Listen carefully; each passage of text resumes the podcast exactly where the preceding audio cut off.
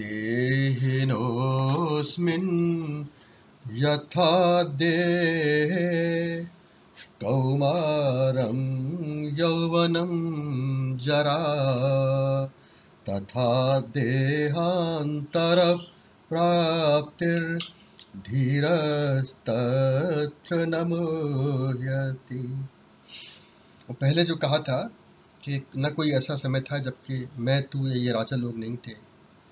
और ना आगे कभी ऐसा होगा कि हम लोग नहीं रहेंगे। तो सवाल ये उठता है कि देह यानी शरीर तो जन्मता और मरता है ही। तो फिर ये कौन है जो कि, जिसको कि, जो कि कभी जमता या मरता नहीं है? तो उसको यहाँ पर देही कहा गया है। देही, देह का मतलब शरीर और देही का मतलब देह का मालिक, शरीर का मालिक। वही आत्मा भी है, पर यहाँ शब्द देही इस्तेमाल किया गया है। तो कहते हैं कि देही के लिए, यानी देह के मालिक के लिए, जैसे शरीर के अंदर बचपन, जवानी और बुढ़ापा है, उसी तरह से देह के बाद की स्थिति भी है। इसलिए इस विषय में धीर पुरुष मोहित नहीं होता। ये उस बात का जवाब है कि जिनके प्राण चले गए हैं, उनके लिए शोक नहीं करना चाहिए। उस कॉन्टेक्स्ट में ये कह रहे हैं कि जो देही है, जो कि शरीर का मालिक है, उसके लिए कुछ फ़र्क नहीं पड़ता, शरीर रहे या ना रहे। शरीर रहे भी तो बचपन रहे, जवानी रहे, बुढ़ापा रहे। और न रहे तो न रहे, उसके बाद की स्थिति भी उसके लिए वैसी की वैसी ही है, उसको कोई अंतर नहीं पड़ता है। इसलिए वो इस विषय में मोहित नहीं होता। जो धीर पुरुष है, जो इस बात को समझता है वो इस बारे में मोहित नहीं मात्रा स्पर्शास्तु कौन्ते शीतोष्ण सुख दुःखदा आगमापायनो नित्यास्तांस्तितिक्षस्व भारत। अब कहते हैं कि जब तक शरीर रहता है, तब तक ये बात कह रहे हैं यानी उस बात को कह रहे हैं कि जिनके प्राण नहीं गए हैं, उनके लिए भी शोक नहीं करना चाहिए। तो कहते हैं कि ये जो सर्दी, गर्मी इत्यादि, सुख और दुख देने वाले जो अनुभव हैं, जो कि शरीर के माध्यम से होते हैं तो यही कौनते हैं, वो सिर्फ़ इंद्रियों और विषयों के स्पर्श के कारण होते हैं। और वो आने जाने वाले हैं, हमेशा टिकने वाले नहीं हैं और अनित्य है। इसलिए हे अर्जुन, तू उनको सहन कर। तो यहाँ ये बात कही गई है कि सुख और दुख का होना एक नेचुरल फिनोमिनन है। अगर पानी का जलाशय है तो ऐसा हो नहीं सकता कि कभी हवा चले ही ना। जब हवा चलेगी तो लहरें होंगी। और लहरों में अगर ये माना जाए कि जो लहरें ऊँची जा रही हैं, वो सुख है, और जो नीची जा रही है, वो दुख है। तो सुख का आना जाना जो है, कभी रोका नहीं जा सकता। और न कभी ऐसा किया सकता है कि सुख सुख होता रहे और दुख न हो। ऐसी कोई लहर नहीं हो सकती जिसमें कैस्ट हो और ट्रफ ना आए उसका। तो ये नेचुरल है। शरीर के रहते हुए सुख और दुख का होना नेचुरल है और हमेशा रहने वाला भी नहीं है, आने जाने वाला है, अनित्य है। इसलिए उनको तू सहन कर। ये उस बात का जवाब है जिसमें कहा है कि जिनके प्राण नहीं गए हैं, उनके लिए भी शोक नहीं करना चाहिए। फिर आगे कहते हैं कि उनको सहन करने का उनको धैर्यपूर्वक सहन करने का एक एक और भी प्रयोजन है कि किस कारण से उनको उनसे विचलित नहीं होना चाहिए उनको सहन कर लेना चाहिए धीरज पूर्वक हाँ। एक बात है कि मतलब मतलब ये कह रहे हैं कि मतलब सहन करना चाहिए एज इफ़ द सुख और दुख कोई एक्सटर्नल थिंग है in reality it is your perception only right it is not that something externally is called sukh, but there is something externally called dukh. नहीं। जो ऐसा नहीं ऐसा समझने की ज़रूरत नहीं है। इसको रियलिटी भी समझ सकते हैं क्योंकि it is a reality which is क्योंकि सुख और दुख हालाँकि तुम जिस तुम जो कह रहे हो वो बात भी सही है क्योंकि कुछ लोगों ने ये भी कहा है कुछ संतों ने यह भी कहा है कि वास्तव में सिर्फ़ शारीरिक सुख, दुख सुख, दुख होता है। बाकी सब मानसिक सुख, दुख, कल्पना होती है खाली। इट इज़ ओनली इमेजिनेशन जो शरीर को अगर मान लो गर्म चीज़ लगी तो जल गया, ठंडी चीज़ लगी तो ठंडक लगी, या कोई कोई भी चीज़ है तो जो शरीर शरीर पे जो होता है, वो वो वो उसमें कुछ रियलिटी है और वो सारे प्राणियों को अनुभव होता है। इंसान को नहीं, बल्कि जानवरों को कीट पतंगों को, सबको अनुभव होता है। वो उसकी कुछ रियलिटी है भी, हालाँकि उसकी रियलिटी इस सेंस में नहीं है कि वो हमेशा रहने वाली चीज़ हो, आने जाने वाली चीज़ है। लेकिन जो मानसिक दुख है, वो तो एक कल्पना है और और जानवरों को, और प्राणियों को होती भी नहीं है वो। मानसिक दुख नाम की कोई चीज़ नहीं होती, मानसिक दुख क्या सुख लेकिन इस समय ये बात ये कह रहे हैं कि ये होना नेचुरल है और इसका कोई उपाय नहीं है। ऐसा कोई उपाय नहीं है कि आप सुख खाली रख सकें और दुख को न रखें। दुख का अनुभव न हो। या तो दोनों का अनुभव होगा और या फिर ऐसी स्थिति आ जाएगी जहाँ पर कि दोनों का कोई प्रभाव न पड़े। वही बात इस श्लोक में, अगले श्लोक में कहने जा रहे हैं। यम हे न व्यथयन्त्येते पुरुषं पुरुषर्षभ। समदुःखसुखं धीरं सोमृतत्वाय कल्पते। कहते हैं कि हे पुरुषर्षभ हे पुरुषों में श्रेष्ठ, जिस पुरुष को ये सुख और दुख व्यथित नहीं कर पाते हैं, और जो धीर पुरुष सुख और दुख में सम भाव से रहता है, वही अमृतत्व के लिए योग्य होता है।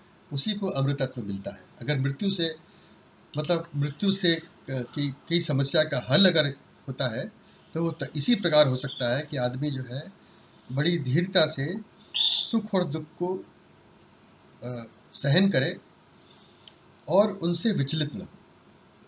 अब इसमें ये तो हो ही नहीं सकता कि दुख होने पर दुख ना हो या सुख होने पर सुख ना हो और ना ऐसा है कि ऐसा होना चाहिए।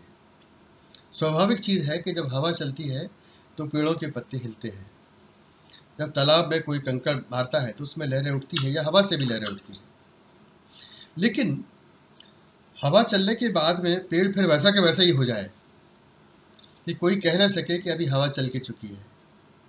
यह तालाब में लहरें हवा से बनी हैं या पत्थर डालने से बनी हैं, जैसे भी बनी हैं, लेकिन थोड़े समय के बाद में जब वो हवा बंद हो जाए या पत्थर को डाले हुए समय हो जाए तो तालाब फिर से वैसी स्थिति में आ जाना चाहिए, जैसे कि कुछ हुआ नहीं। कोई कह ना सके कि इसमें कंकड़ डाला गया था या अभी थोड़ी पहले हवा चल रही थी। तो इस चीज़ को कहते हैं, जो जो जिस सुख और दुख में सम होने को, का मतलब ये होता है। ये नहीं होता कि जैसे पत्थर की तरह से कोई असर ही नहीं हो रहा है हवा का या कंकड़ पत्थर का, ये मतलब उसका नहीं होता। और सुख और दुख से व्यथित होने का मतलब भी यही है। दुख से व्यथित होने का मतलब तो ऑब्वियस है कि दुख से आदमी इतना व्यथित हो जाए कि उसको भूल ही ना पाए कभी। हमेशा डर बना रहे कहीं फिर से ऐसा दुख ना आ जाए। और जब परेशान हो जाए, विचलित हो जाए, जबकि परमानेंटली उसके ऊपर उसका असर हो जाए। सुख से व्यथित होने का मतलब भी करीब करीब वही है कि सुख के जाने के बाद फिर हो कि अभी ऐसा सुख कब आएगा? और कहीं ऐसा तो नहीं है कि अब दुख आ जाएगा, अब सुख नहीं आएगा। या सुख ये समझने लगे आदमी कि ये तो मेरे वश में है, मैं तो सुखी हो सकता हूँ, क्योंकि मेरे पास सब सुखी होने के साधन हैं। ये ये इस तरह का अहंकार भी सुख से व्यथित होना है। तो कहते हैं, जब सुख के आने और दुख के आने को आदमी धैर्यपूर्वक सहन करता है। एक किसी ने एक अपने घर में एक मोटो लगा रखा था कि ये भी दिन न रहेंगे। ये हमारे एक, हम आठवीं क्लास में जब पढ़ते थे, हमारे मास्टर साहब ने बताया था। कि ऐसा किसने लिख के रखा था, ये भी दिन न रहेंगे। तो उसमें क्या होता था कि न सुख के समय अभिमान होता था और न दुख के समय दुख होता था, राहत मिलती थी इससे। तो इस प्रकार जो सुख और दुख से व्यथित नहीं होता और सुख और दुख में समभाव से रहता है बैलेंस एटीट्यूड से होता है, वही अमृतत्व को प्राप्त होता है। उसके लिए मृत्यु का भी कोई असर नहीं होता। क्योंकि उस बात को जानता है कि मृत्यु सिर्फ़ शरीर की हुई है, मेरा कोई कुछ नहीं बिगाड़ सकता। और सुख दुख भी है, वो भी शरीर से ही उत्पन्न होते हैं। तो इसमें दोनों बातें उन्होंने बता दी कि प्राण के रहते हुए भी शोक शोक क्यों नहीं करना चाहिए और प्राण जिनके चले गए हैं, उनके लिए भी शोक क्यों नहीं करना चाहिए? अब आगे कहते हैं। न सतो विद्यते भावो, न भावो विद्यते सतः। उभयोरपि दृष्टोस्तत्वदर्शिभिः इस श्लोक की पहली लाइन जो है बहुत ही गूढ़ है। और अगर वो चीज़ दिल में बस जाए तो फिर काफ़ी कुछ जिसको ज्ञान कहते हैं वो हो हो जाता है। और, और दूसरी लाइन जो है वो तो सिर्फ़ ये कह रही है कि इन दोनों का तत्व तत्वदर्शियों के द्वारा इस प्रकार देखा गया है। बस, दूसरी लाइन सिर्फ़ ये कहती है। पहली लाइन क्या है? न सतो विद्यते भावो। असत वस्तु का भाव नहीं है। दुनिया में दो तरह की चीज़ें हैं, एक सत और एक असत। सत है, वो है जो हमेशा है, हर जगह है, हर समय है। और हमेशा रही है और हमेशा रहेगी। उसमें कोई, उसका कभी नाश नहीं होता, वो कभी नष्ट नहीं होती और उसमें कोई चेंज भी नहीं होता, कुछ फ़र्क भी नहीं आता उसमें और असत वो है जो कि, जिसको या या ये कह सकते हैं कि नहीं है और या ये कह सकते हैं कि ये आने वाले, वाली चीज़ है, टिकने वाली चीज़ नहीं है, उसको असत कह सकते हैं। असत को नहीं है इस सेंस में कहा जाता है कि जो चीज़ इनफाइनाइट है, उसके मुकाबले में कोई भी फाइनाइट चीज़ जो है, वो ज़ीरो कही जाएगी। तो सत चूँकि हर सेंस में इनफाइनाइट है स्पेस के सेंस में भी इनफाइनाइट है, हर जगह है, और टाइम के सेंस में भी इनफाइनाइट है, जो हमेशा से है और हमेशा रहेगा। तो उसके मुकाबले में असत जो है, वो न तो स्पेस के सेंस में ही इनफाइनाइट है फाइनाइट है और टाइम के सेंस में भी वो फाइनाइट है, इसलिए उसको ज़ीरो का तो कहते हैं कि असत का भाव ही नहीं है, असत है ही नहीं, अगर से पूछा जाए तो। और सत जो है, उसका कहीं अभाव नहीं है। किस, किसी समय अभाव नहीं है उसका और किसी जगह पर अभाव नहीं है। इस प्रकार इन दोनों का ही तत्व, तत्वदर्शियों के द्वारा देखा गया है। तो अब अगर ये चीज़ अगर दिल में बैठ जाए तो फिर चिंता किस बात की हो सकती है? असत की चिंता करने की ज़रूरत ही नहीं है और सत की चिंता करने की भी ज़रूरत नहीं है क्योंकि सत तो है ही। सत कहीं जाने वाला नहीं है और असत कभी था ही नहीं और कभी होगा ही नहीं। अगर दिखाई पड़ता भी है तो थोड़े समय के लिए और किसी खास जगह पर बस उसके बाद कुछ नहीं। मतलब कि जो असत से कहा गया है सत। Exactly exactly and since we are जो मतलब बाद में यही कहने वाले हैं, क्योंकि हमारा असल असलियत जो है our inner most reality is that सत। Therefore we should perceive असत एज ज़ीरो यही बात जो है, यही तत्व जो है, वो बार बार घुमा फिरा करके बताया जाता है। अब उस सत के बारे में थोड़ा आगे बताते हैं। मतलब वही बात है, लेकिन बता रहे हैं उसको। अविनाशी तो तद्विद्धि। येन सर्वमिदं ततं विनाशम् अव्ययस्यास्य न कश्चित् कर्तुमर्हति। तो वो उस अविनाशी तो तू उसको जान, जिससे कि सब कुछ व्याप्त है, सारा यूनिवर्स इससे व्याप्त है।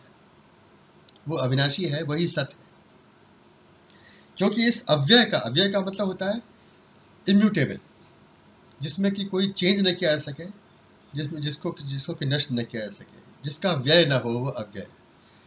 तो इस अव्यय का विनाश करने में कोई भी समर्थ नहीं है, कोई इसका विनाश नहीं कर सकता। ये अविनाशी है। और इसी से सारा संसार संसार व्याप्त है, इसलिए कहा गया ऊपर कि इसका कहीं अभाव नहीं है। तो ये बताया सत्य के बारे। में फिर कहते हैं असत क्या है? अन्तवन्त इमे देहा नित्यस्योक्ता शरीरिण।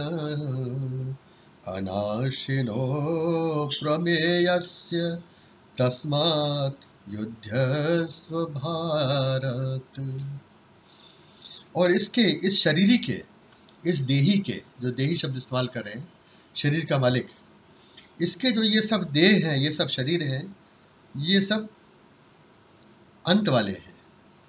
और जबकि ये खुद नित्य है, इस नित्य शरीरी के सारे देह, सारे शरीर अंत वाले हैं। और ये खुद जो है वो अविनाशी है और अप्रमेय है। अप्रमेय का मतलब which cannot be that which cannot be conceptualize और डिफाइंड प्रमेय जो है थ्योरम को कहते हैं तो अप्रमेय का मतलब है that which cannot be conceptualize और दैट कैन बी डिफाइंड इसलिए, हे अर्जुन, तुम युद्ध करो। अब यहाँ पर युद्ध करने का सेंस क्या है? मतलब पहली बात यह है कि जब भी हम गीता पढ़ते हैं तो हमको खुद को अर्जुन समझ लेना चाहिए। तो अर्जुन के लिए युद्ध करना है तो हम लोगों के लिए कौन सा युद्ध करना है? कि अपना काम जो हम, संसारिक काम जो भी हमारा कार्य है, वो करो। उस कार्य को करने में इस, इन सब चीज़ों का ध्यान ही रखना चाहिए कि ये किसको दुख हो रहा है, किसको सुख होगा, या क्या होगा, क्या नहीं होगा। नहीं, ठीक है, ये मतलब नहीं है कि जानबूझ करके दुख मोल लिया जाए, लेकिन अगर वो काम करना ही है, वो कार्य कर्तव्य है तो उसको करना ही है, उसमें फिर दुख सुख का विचार नहीं करना है। तो ये बात हृदय में रख करके कि सत्य क्या है, असत क्या है, क्या चीज़ अविनाशी है, क्या विनाशशील है, कौन सी आने जाने वाली है, कौन सी नित्य रहने वाली है, और हम वही नित्य हैं, आत्मा है या शरीर के मालिक हैं, ये हृदय में रख करके फिर तो अपना काम करो। यहाँ पर युद्ध करो का सेंस ये है कि तुम अपना काम करो अपना कर्तव्य करो तो ये यहाँ पर इस प्रकार से इस इस चेन को ख़त्म किया गया अब आगे के श्लोकों में उसी आत्म हाँ, हाँ? जैसे कि मतलब सात सात का जो डिफरेंस किया है तो हाँ. जिसको कह रहे हैं कि काम करो. वो भी एक असर ही है मतलब that is हाँ. also वो how do you how do you give it that why and how is that given importance? It is वो वो वो चीज़ डिटेल में आगे के चैप्टर में आएगी, लेकिन उसका जवाब ये है कि हमको शरीर दिया गया है कुछ काम करने के लिए। वरना तो ये संसार एक तरह से तो मिथ्या ही है, लेकिन इस मिथ्या शरीर में भी हमको एक रोल दिया गया है। तो रोल और गोल में फ़र्क होता है। गोल तो हमारा वही है, जहाँ से हम आए हैं और जो हम अभी भी हैं, अभी भी है, ऐसी बात नहीं कि अब नहीं है, लेकिन उस, इस संसार में हमको एक रोल दिया गया है, और वो, उस, वो रोल जो है, वो कर्तव्य है, इसलिए उसको करना है।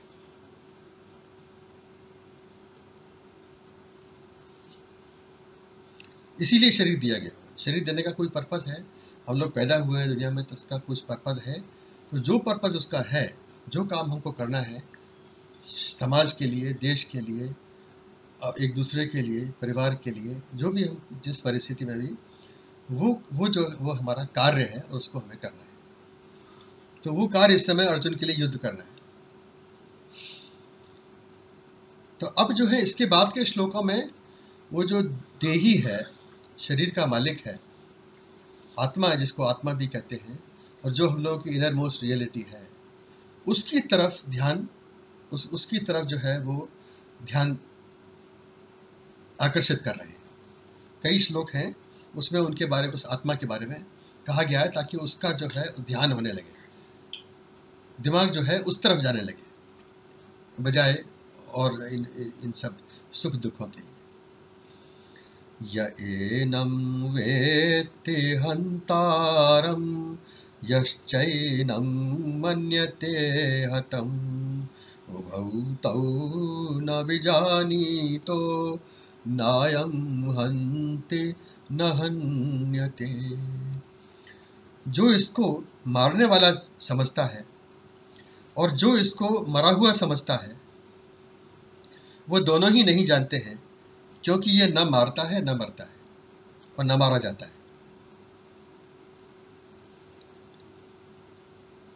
न जायते म्रियते वा कदाचिन्नायं भूत्वा भविता वा न भूय।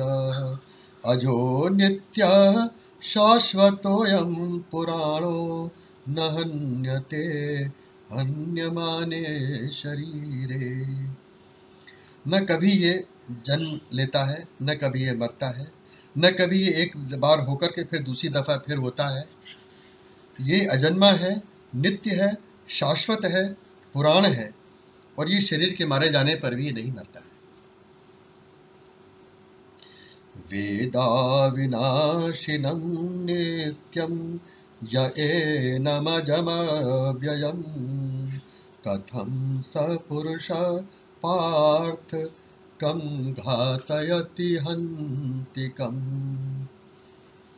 हे अर्जुन, जो इसको अविनाशी जानता है, नित्य जानता है और अव्यय जानता है, वो पुरुष कैसे किसी को मारता है या कैसे किसी को मरवाता है? वासांस्य जीर्णानि यथा विहाय, नवानि गृह्णाति नरोपराणि तथा शरीराणि विहाय जीर्णान्यन्यानि। संयाति नवानि दे जैसे पुराने और जीर्ण कपड़ों को छोड़ करके मनुष्य नए कपड़े पहन लेता है, उसी प्रकार ये देही, ये शरीर का मालिक, ये आत्मा पुराने हो जाने पर शरीरों को, पुराने जीर्ण शरीरों को छोड़ करके नए शरीर धारण कर लेता है। मतलब मृत्यु का इतना ही महत्व है। जितना कि जैसे कोई कपड़े बदल ले कपड़े बदलने वाला तो वैसा का वैसे ही है। उसने पुराने कपड़े छोड़ करके नए कपड़े पहन लिए। उसी प्रकार आत्मा को इतना ही फ़र्क पड़ता है कि वो पुराने शरीर छोड़ करके नई शरीर धारण कर ले बाईस। नैनं नैनं छिन्दन्ति शस्त्राणि नैनं दहति पावका न चैनं क्लेदयन्त्यापो, न शोषयति मारुत। न इसको शस्त्र छेद सकते हैं, न इसको आग जला सकती है, न इसको पानी गीला कर सकता है, और न इसको हवा सुखा सकती है।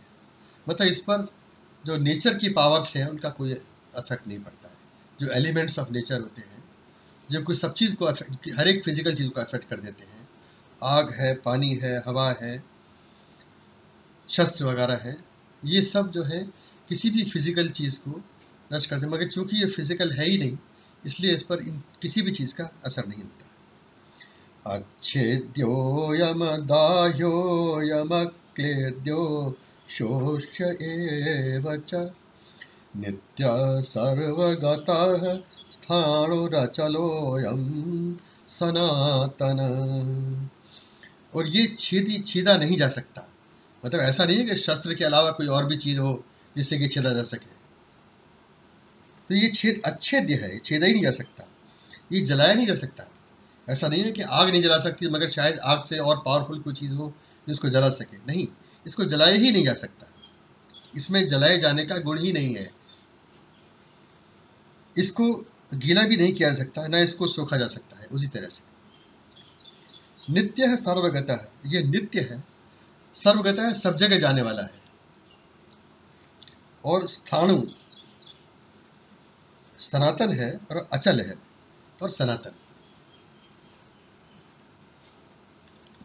अव्यक्तोऽयमचिन्त्योऽयमविकार्योऽयमुच्यते तस्मादेवं विदित्वैनं नानुशोचितुमर्हसि। ये अव्यक्त है अनमेनिफेस्ट इसको व्यक्त नहीं किया जा सकता। इसके रूप हो सकते हैं, उन सभी रूपों में व्याप्त है, मगर कोई भी रूप ऐसा नहीं हो सकता जो ये कह सके कि मेरे अंदर वो सब आ गया और मैं ही वो हूँ। ऐसा कोई रूप नहीं कह सकता। अचिंत्य है, इसको, इसका चिंतन नहीं किया सकता। मतलब it cannot be conceptualized it cannot be defined और कंसेप्चुलाइज इसके बारे में कोई आप कंसेप्ट ही बना सकते कि ऐसा है। इसका चिंतन नहीं किया जा सकता। इसका कोई विकार नहीं होता। इसमें कभी कोई चेंज नहीं होता। इस प्रकार इसको कहा जाता है और इस प्रकार इसको जान करके तुम्हारे, तुमको शोक नहीं करना चाहिए। अब इसके बाद में एक चीज़, एक ऑल्टरनेट कहते हैं। अथ चैनं नित्यजातं, नित्यं वा मन्यसे व्रतं। तथापि त्वं महाबाहो, नैवं शोचितुमर्हसि। अगर तुम इसको, यानी आत्मा को, नित्य जन्मने वाला और मरने वाला मानते हो तो भी हे महाबाहो, हे अर्जुन तुम इस प्रकार तुमको शोक नहीं करना उचित नहीं है। आगे बताते हैं कैसे। अब ये ये ये बात हमने एक एक तरह से हाइपोथेटिकल बात कही अगर तुम ये भी मानते हो कि आत्मा मन, जन्म लेता है और मरता है, या तुम ये समझ लो कि आत्मा शरीर के मिलने से जो जो कुछ भी बना है, कम से कम वो जन्म लेता है और मरता है। या तुम अपने को वो चीज़ समझते हो जो कि भले ही आत्मा हो लेकिन आत्मा, शरीर और प्रकृति वगैरह से मिल करके तुमको ऐसा लगता है कि नहीं नहीं भाई, मैं तो जन्म लेता हूँ और मरता हूँ। जैसा कि कभी कभी जीवात्मा के बारे में कहा जाता है तो भी तुमको आगे जो मैं कहने वाला हूँ उसको सुन करके समझ करके उस पर शोक नहीं करना चाहिए। जातस्य हि ध्रुवो मृत्युर्ध्रुवं जन्म मृतस्य तस्मादपरिहार्येऽर्थे न त्वं शोचितुमर्हसि। क्योंकि ऐसा होने पर तो ऐसा हुआ कि जो जनता है, उसकी मृत्यु निश्चित है और जो मर गया, उसका जन्म निश्चित है। तो ये जो साइकिल बन गया, ये तो इनएविटेबल है, इसका कोई उपाय नहीं है। इस बिना उपाय के साइकिल में, के विषय में तुमको शोक करने की आवश्यकता नहीं है। क्योंकि तुम्हारे शोक करने से क्या होगा? ये तो ऐसा है ही। कि अगर ऐसा भी मान लिया जाए तो हर जन्म लेने वाला मर रहा है और हर मरने वाले का जन्म होता है। तो इसलिए तब भी तुमको शोक करने की ज़रूरत नहीं। अब ये इन्होंने एक हाइपोथेटिकल बात कही समझाने के लिए, लेकिन असलियत क्या है? असलियत यह है कि न शरीर का पुनर्जन्म होता है, न आत्मा का पुनर्जन्म होता है। शरीर का पुनर्जन्म नहीं होता, क्योंकि जो शरीर अब है जिसने जन्म लिया था, मृत्यु होने के बाद में वो शरीर नहीं वापस आएगा। वो रूप वापस नहीं आएगा। वो, और या ये समझ लो कि वो शरीर और आत्मा के के मिश्रण से जो भी व्यक्तित्व बना था, वो व्यक्तित्व वापस नहीं आएगा। तो शरीर जो है, एक ही दफ़े जन्म लेता है मर जाता है। उसके बाद जन्म लेने वाला, वो शरीर थोड़ी होता है, वो तो दूसरा शरीर होता है। और आत्मा का जन्म होता ही नहीं, ना मृत्यु होती है। तो ये एक्चुअल फैक्ट है। लेकिन फिर भी उन्होंने ये बताया कि फिर भी अगर तू ये समझता है कि मैं एक ऐसी चीज़ हूँ जो कि आत्मा और शरीर से मिल करके बना हूँ और मेरा जन्म होता है और मृत्यु होती है तो फिर जन्म लेने वाले की मृत्यु और मृत्यु लेने वाले की जन्म निश्चित है। इस विषय में चिंता की कोई आवश्यकता नहीं। अब चूँकि ये जो एक्चुअल रियलिटी से थोड़ा नीचे चले गए हाइपोथेटिकल में, इसलिए इसमें थोड़ा सा पैसिमिज्म आ गया। ये तो मजबूरी है, इस तरह की बात आ गई।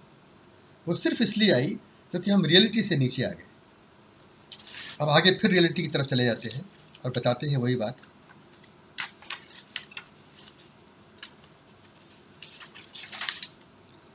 अव्यक्तादीनि भूतानि, व्यक्तमध्यानि भारत, अव्यक्तनिधनान्येव तत्र का परिदेवना।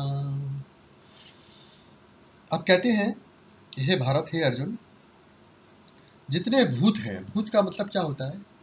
मैनिफेस्टेड एम्बॉडीड एम्बॉडीड सोल्स और you know embodied things manifested जो दिखाई देते हैं, वो सब शुरुआत में अव्यक्त थे, क्योंकि उन्होंने शरीर धारण नहीं किया था तब वो अव्यक्त थे अनमैनिफेस्ट थे। For an infinite time before their birth they were unmanifest और सिर्फ़ बीच में मैनिफेस्ट हुए हैं, जन्म से मृत्यु, चाहे के समय के अंदर थे। और फिर मृत्यु के बाद, फिर वो इनफाइनाइट टाइम तक अव्यक्त रहने वाले हैं। तो इसमें फिर क्या, इसमें कौन सी पीड़ा की बात है, इसमें कौन सी परेशानी की बात है? अब उसी, वही चीज़ कह रहे हैं भगवान के जो शरीर या जो शरीर से जुड़ा हुआ व्यक्तित्व जन्म के पहले तो था ही नहीं। उसके पहले कभी वो शरीर उत्पन्न नहीं हुआ था। और न मृत्यु के बाद वो शरीर कभी आएगा।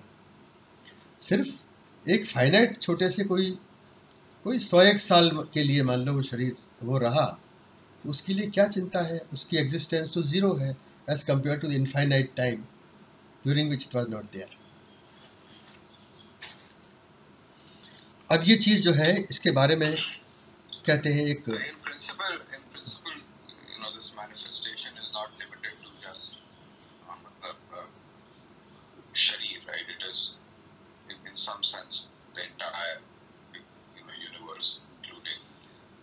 हाँ but they are talking about they are talking he is talking of individual manifestation वैसे तो शरीर एक uh, यू नो एक कॉलोनी की तरह से रहता ही है, इसमें लोग आते हैं, जाते हैं, लोग कहते भी हैं कि हज़ारों उठ गए, महफिल वही है, अभी रंग हज़ारों रौन, हज़ारों उठ गए, रौनक वही है अभी महफिल की। तो manifest this manifest universe always remains but he is talking of individual manifestations एक कोई ए बी सी तो A was not there not manifest before birth for an infinite time Hmm. the manifest universe itself is you know in this context not really uh, or is also just as impermanent so to speak in other words the, the entire physical reality हाँ, it is not im- animals, हाँ, yeah. If you go by that right. it is not. But if you then if you go by the biology even one living being is not the same matter the matter is constantly being turned over you know every cell is being turned over so that physical matter is not this never the same it is just a structure like a fountain like a whirlpool which you see you you, you, you see as as as being there but in fact while the whirlpool is visible, the matter is constantly being turned over. It is coming and going like a river. तो उस sense में उस sense में संसार जो है वो permanent है।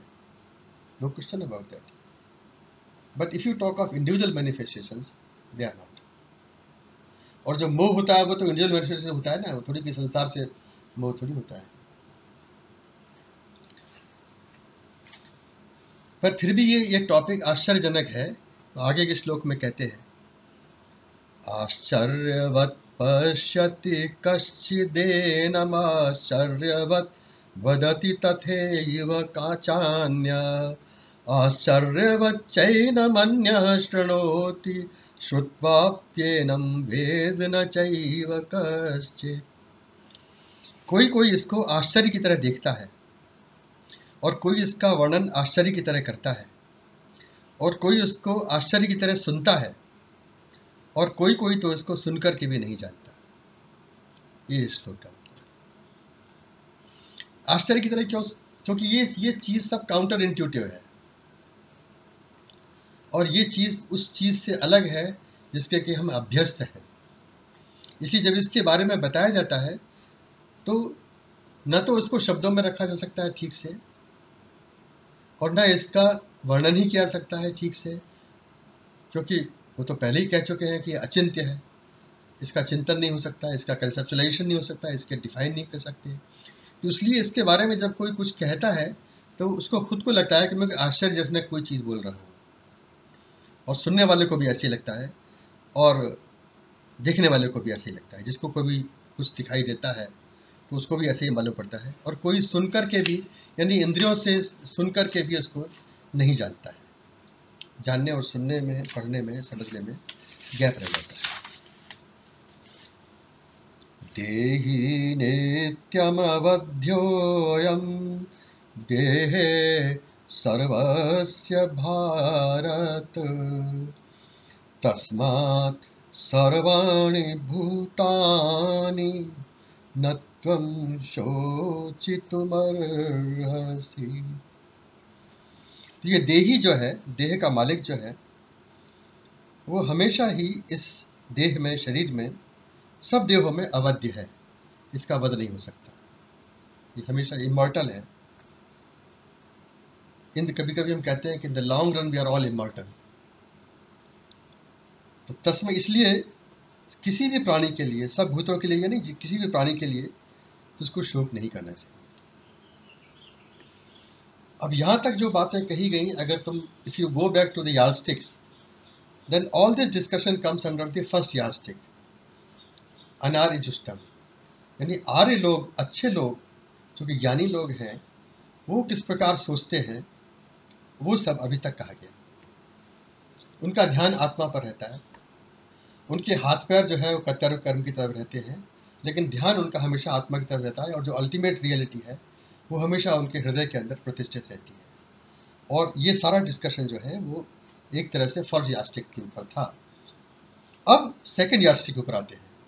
अस्वर्गम, यानी कि स्वर्ग इससे नहीं मिलेगा, यानी कि उसका परिणाम जो है वो अच्छा नहीं तो अगला श्लोक है, स्वधर्ममपि चावेक्ष न विकम्पितुमर्हसि धर्म्याद्धि युद्धाश्रेयोन् यत् क्षत्रियस्य न विद्यते। अगर स्वधर्म की तरफ़ अगर तुम देखो कि तुम्हारा धर्म क्या है, अब यहाँ धर्म जो है, वो ऑब्वियसली वो नहीं है जिसको कि आजकल रिलीजन्स कहा जाता है। वो तो एक संप्रदाय हो गए हैं। एक कि हमारे भाई, ये हमारा ग्रुप है, वो हमारा ग्रुप है। ये धर्म और वो धर्म और हिंदू धर्म और मुस्लिम धर्म और क्रिश्चियन धर्म और भी बहुत से धर्म हैं। वो धर्म से मतलब नहीं है। वहाँ उस उस ज़माने में ये सब धर्म की विविधता थी भी नहीं शायद। यहाँ धर्म से मतलब वो है कि जो हमारा कर्तव्य है और जो अगर हम न करें तो हम टिक नहीं सकते। धर्म वो है जो धारण करता है। हमको, समाज को, देश को, जिसको भी, परिवार को तो धर्म के बिना हम टिक नहीं सकते, ये कंसेप्ट है। तो अगर तुम्हारा धर्म क्या है, इस पर अगर तुम विचार करो, तब भी तुमको इस बारे में कोई शंका नहीं रहनी चाहिए, कोई इस बारे में कोई कन्फ्यूज़न नहीं रहना चाहिए। क्योंकि धर्म युद्ध से कल्याणकारी क्षत्रिय के लिए और कुछ नहीं होता। क्षत्रिय का काम ही ये होता है कि समाज की रक्षा करना, अधर्म के लिए लड़ना और लड़ाई हो तो उसमें क्षत्रिय को सबसे पहले कूदना चाहिए अगर वो धर्म की तरफ़ लड़ रहा है। तो धर्म युद्ध से बढ़कर क्षत्रिय के लिए और कुछ नहीं होता है। इसलिए अगर तुम स्वर्ग की जो अस्वर्गम यार्डस्टिक है, उसके हिसाब से विचार करो, तब भी तुमको लड़ना ठीक है। फिर आगे कहते हैं यदृक्षया चोपपन्नम स्वर्गद्वारमपावृतम। सुखिन क्षत्रिया पार्थ लभंते युद्धमीदृशम। कहते इस प्रकार अपने आप खुले हुए स्वर्ग के द्वार को बहुत हे पार्थ, हे अर्जुन, बड़े भाग्यशाली क्षत्रिय ही पाते हैं। इस प्रकार का युद्ध।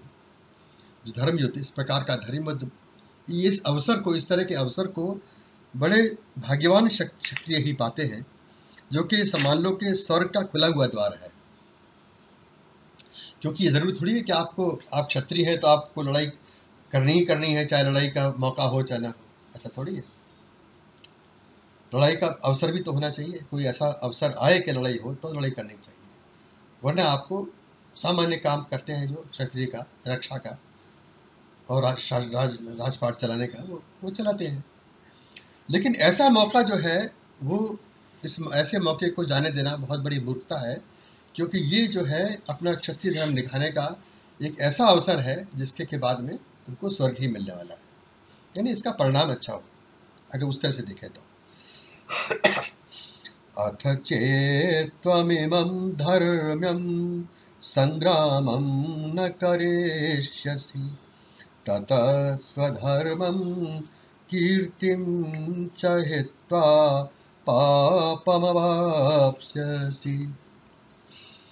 तो अब इसमें ये पहली पहली बात भगवद गीता में भगवान कृष्ण ने अर्जुन को धमकी दी है।